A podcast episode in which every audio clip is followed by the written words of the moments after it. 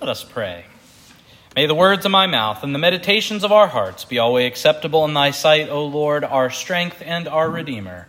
Amen. Please be seated. I love this morning's reading uh, from Romans chapter 6 because Paul asks us to consider the sacrament of baptism. Now, I remember when I went to Liberty, uh, they actually made us take an evangelism class. And uh, so you had to go out, and your big project was you had to evangelize someone from the community. I'm sure the people who live in Lynchburg just love that project that they make us do that. Um, but, anyways, I remember during the class, uh, someone, I think one of the professors talked about in the 90s when George H.W. Bush was president, you know, he was Episcopalian. And they, they uh, uh, some Christian uh, or, you know, news organization asked him, Are you born again? And he said, Well, I was baptized when I was a baby. To which the, the people in, that taught this class were aghast that he thought that that could be mean being born again. But what we see today in our reading is that that actually is what being born again entails. It entails baptism.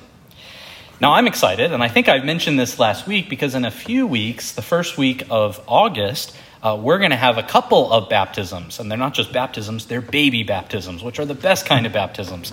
Um, anybody can get baptized, of course, who's not been baptized, but it's especially beautiful when babies are baptized because it's more evident, the, the symbolism, that baptism is something which happens to us rather than something that we do. Because a baby didn't choose to be there, they're just there. And because they're there, we baptize them right? So um, it helps us understand the mystery a little bit better, I think. But I'm very excited about that. That's one of the great privileges of, of ministry. I mean, there are so many privileges uh, being a priest, but, but baptizing babies really is, is one of the best. I mean, one of the most special moments in my life was when I got to baptize Jude at the 2018 Easter Vigil at our parish in Virginia, and then, uh, and then Rowan on All Saints' Day in 2020. Uh, two very beautiful days. In fact, I kind of get shivers just thinking about uh, the beauty of baptism and the miracle uh, of the sacrament that, that our Lord provides for us. Um, the sacrament of baptism is, is this wonderful gift. It's how we become Christians. And we know that the benefits of baptism are, are multiple. It remits all of our sin, original and actual, the sin, the, the, the, faults that we inherit from Adam and Eve. It heals that, but it also remits all the sins we've ever committed, our actual sins. And in place of the removal of those sins, it gives us a new life. It breathes new life into us. And because it incorporates us into Christ, well, it makes us children of God because Jesus is the Son of God, and we are in Christ, so we are sons with him. So, baptism is this new birth. Jesus tells that to Nicodemus in John 3. He says, You have to be born again. Nicodemus says, What do you want me to crawl back in? You know, Jesus says, Well, no, of course not. You can't do that. He says, You have to be born of water and the Spirit. Well, that's what baptism is. And baptism, then, as a new birth, has a sort of enduring relevance to the Christian life because it immerses us into the story of Christ. It regenerates us. That's the prayer book language. It regenerates us, it gives us new life. And it obligates us to fight against the devil and against the world and against our flesh, concupiscence. Now, I've said this before, but I'm, I really am of the conviction that stories matter, that, that the stories that we place ourselves in determine how we live. We often conform our lives to the stories that we tell ourselves. Sometimes we don't even know what the stories are that we're telling ourselves, but I think in our society, many people tell themselves stories about the individual's triumph over sort of social or collective constraints, or the opposite story, right? They tell the story of, of sort of collective triumph into a kind of utopia. But what's become even more prevalent now, I think, and perhaps the most dangerous story that the church has ever faced, is that really there is no larger story in which we play a part, that, that we're free to make our own stories. And that sounds really liberating at first, doesn't it? You get, to, you get to make your own story. You're the author of your own fate and destiny. Except that what you're doing when you buy into that is you are, you are voluntarily enslaving yourself to the tyranny of chaos. So in baptism, we are immersed, literally immersed, into a new story, the story of our Lord Jesus Christ, the gospel story of our redemption, right? Christ's cross, where he died to sin and destroyed its power. And because death had no hold over him, he was raised from the dead and lives for God. So baptism makes us part of that story. And St. Paul actually mixes metaphors a little bit in the reading today because um, he's using this idea of, of baptism or, or dying and being risen. But he also says baptism plants us together with Christ in his, the likeness of his death. And because we're planted in the likeness of his death, we can then expect the new life of his resurrection. Now, the language St. Paul uses elsewhere to describe this reality of transferal is genealogical language. Um, so he talks in multiple places about being transferred from the genealogy of the first Adam, that is the Adam from the Garden of Eden, our primordial father, whose sin led to death. He, Jesus or Paul talks about being transferred from that genealogy, that line, into a new line, a new Adam, which is our Lord Jesus Christ. So 1 Corinthians 15 45, for example, St. Paul says, The first man, Adam, was made of a living soul. The last Adam was made a quickening spirit. Now, the benefit of joining this new genealogy is that we experience something called regeneration.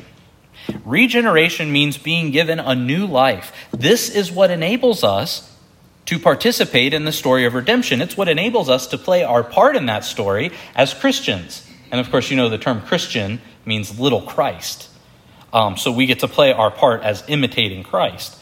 And regeneration is experienced at our baptism. In fact, it's clearly stated in the prayer book right, right after the baptism is performed, the child is baptized, and then the priest says to the congregation, Seeing now, dearly beloved brethren, that this child is regenerate and grafted into the body of Christ's church, let us give thanks unto Almighty God for these benefits, and with one accord make our prayers unto Him, that this child may lead the rest of his life according to this beginning. There's no ambiguity there. That child is a member of the church the, the regeneration has happened in them. Whether or not they'll participate with that regeneration is another question, but it can be no doubt that child is a Christian. This new life is transformational for us, right? When we're baptized, it doesn't just end, that's not the end of the story, that's the beginning of the story. We're baptized, and we're transformed by our baptism. St. Paul says this knowing that our old man is crucified with him, that the body of sin might be destroyed that henceforth we should not serve sin, for he that is dead is freed from sin. So in baptism, we have died and been brought to new life, just as the Israelites were in bondage in Egypt and were brought to freedom by passage through the waters of the Red Sea. So we, who were formerly in slavery to sin, are led to newness of life through the waters of regeneration in baptism. And so, what's true of Christ becomes true of us because we're in Him. At least in germ, it's true of us. As Anglican theologian L.S. Thornton once said, For us, the new has begun, and he means in baptism. Therefore, we shall be also united with the likeness of his resurrection. But this requires participation. It requires moral development. It requires hard work. It requires us to grow in holiness. Now, if you read the Old Testament, and you should if you haven't, you should read the Old Testament. Every covenant throughout the Old Testament has two parts. There's a promise that God gives to the person who receives the covenant, and there's an obligation from that person. So go back to the very first covenant God makes with humanity in the Garden of Eden. Well, there's a promise. It's sort of implicit, but it is a promise, right? Adam and Eve get to be in the garden, they get to work, and they get to tend the garden, and they get to stay there. They get to walk with God. But there's an obligation, right? What's the obligation? Don't eat the fruit of the tree of knowledge of good and evil. It's just the one thing. They just had to do the one thing. Something we can sit Adam down when we get to heaven and maybe talk to him about that. So there's this first covenant in Eden, but the second covenant, the Abrahamic covenant, which was given to Abraham, has the same parts, right? There's a promise. God says, Abraham, I'll give you descendants, I'll give you land, and I'll give you blessing. And all you have to do is circumcise your male children and obey. You know, Abraham had to leave his home and follow God where God led him. And of course, then there's the Mosaic covenant, right? There's a promise and obligation. The promise is you get to stay in the promised land as God's people. But the obligation is you have to obey all these laws given to Israel through Moses. What about the Davidic covenant? That's the next one, right? the Davidic covenant. God makes a promise to David. He says, David, you you will have a descendant on the throne of Israel forever and ever. Obligation, if you walk in my paths. Of course, they don't do that one well either, do they? So it should be no surprise when we get to the New Testament, the New Covenant, that there is promise and obligation as well, right? The promise of the New Covenant is that we get eternal life with God. We get to see the beatific vision, see our Creator face to face, like St. Paul talks about in 1 Corinthians 13. But there's an obligation, isn't there? We still have to, to live up to our calling. And that actually happens at baptism. That obligation is formally conveyed to the person being baptized in the form of the vows that are taken in the prayer book. Right? So um, the obligation is that we renounce the devil and his works, we renounce the pomp and glory of the world with all its covetous desires, and we renounce the sinful desires of the flesh so that we will not follow nor be led by them. And these vows are ancient. They're not something that somebody came up in the 16th or 17th century. These can actually be dated all the way back, some form of them, to Tertullian, who lived from 150 to 220. And we also have St. Cyril attest to them as well. He was in the 3rd and 4th century. So, what are we doing when we renounce Satan? I mean, that kind of seems like an obvious one. You know, you just sort of expect if you're joining the church, you're not a big Satan fan. So, why are we? Why do we make that an explicit thing that someone has to do? Well, think about it. This is the undoing of the sin of Adam and Eve in the garden, right? It's the undoing of the sin of our primordial parents. They chose to rebel against Satan, or they chose to rebel with Satan against God. And so, by rejecting his works, the devil's works, when, at our baptism, we reject the sin of pride, which is the root of all sins. It's the sin which caused the devil to fall. And it's the same sin that we participated in when we listen to the words of the devil, that we could be like God. So we renounce the devil and his works. We renounce the world, the vain pomp and glory of the world, right? In that, we're refusing to settle for what's lesser. We want what's greater, right? According to St. John, in his first general epistle, we are to love not the world, neither the things that are in the world. If any man love the world, then the love of the Father is not in him. Now, I've said this before. This doesn't mean that we hate those who are trapped in the world. We should actually have pity and love for them. But we do disavow the machinations and systems of the world that participate with the devil and his demons in opposition to God. And finally, we pledge or vow to renounce the sinful desires of our flesh, what many theologians call concupiscence, that kind of lust that we all have towards the things that we know we shouldn't get, those things that are bad for us, but we still want them. Caroline and the boys are in North Carolina, yes, and yesterday I said, You know what I want for lunch? Taco Bell, right? That's not good for me, right? I shouldn't have gotten Taco Bell. It was a lapse in judgment. But there was something about it. I just couldn't, I just had to have my Taco Bell. So, so what we get that weakness in our flesh from the fall, right? That's original sin. We get that from Adam and Eve. It's so what St. Paul is telling us is that in baptism, the old man is crucified. And because of that, we renounce those lusts and pledges. We're, not, we're no longer enslaved by them.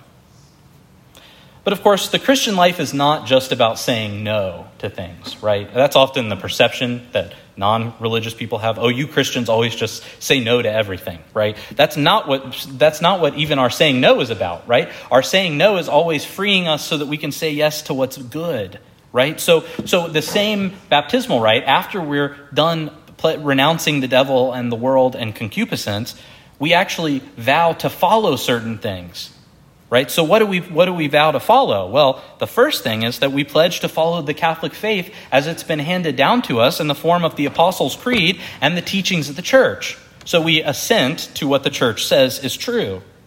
But also we agree to obediently keep God's holy will and commandments and walk in the same all the days, all the days of our lives. And so I think at this juncture, it's vital, I mean, really vital, that we take a step back and we think about the grace that we've been given in baptism and what we vowed in our baptism to do. I venture to guess most of you here were baptized as infants. Not all of you, but most of you were baptized as infants.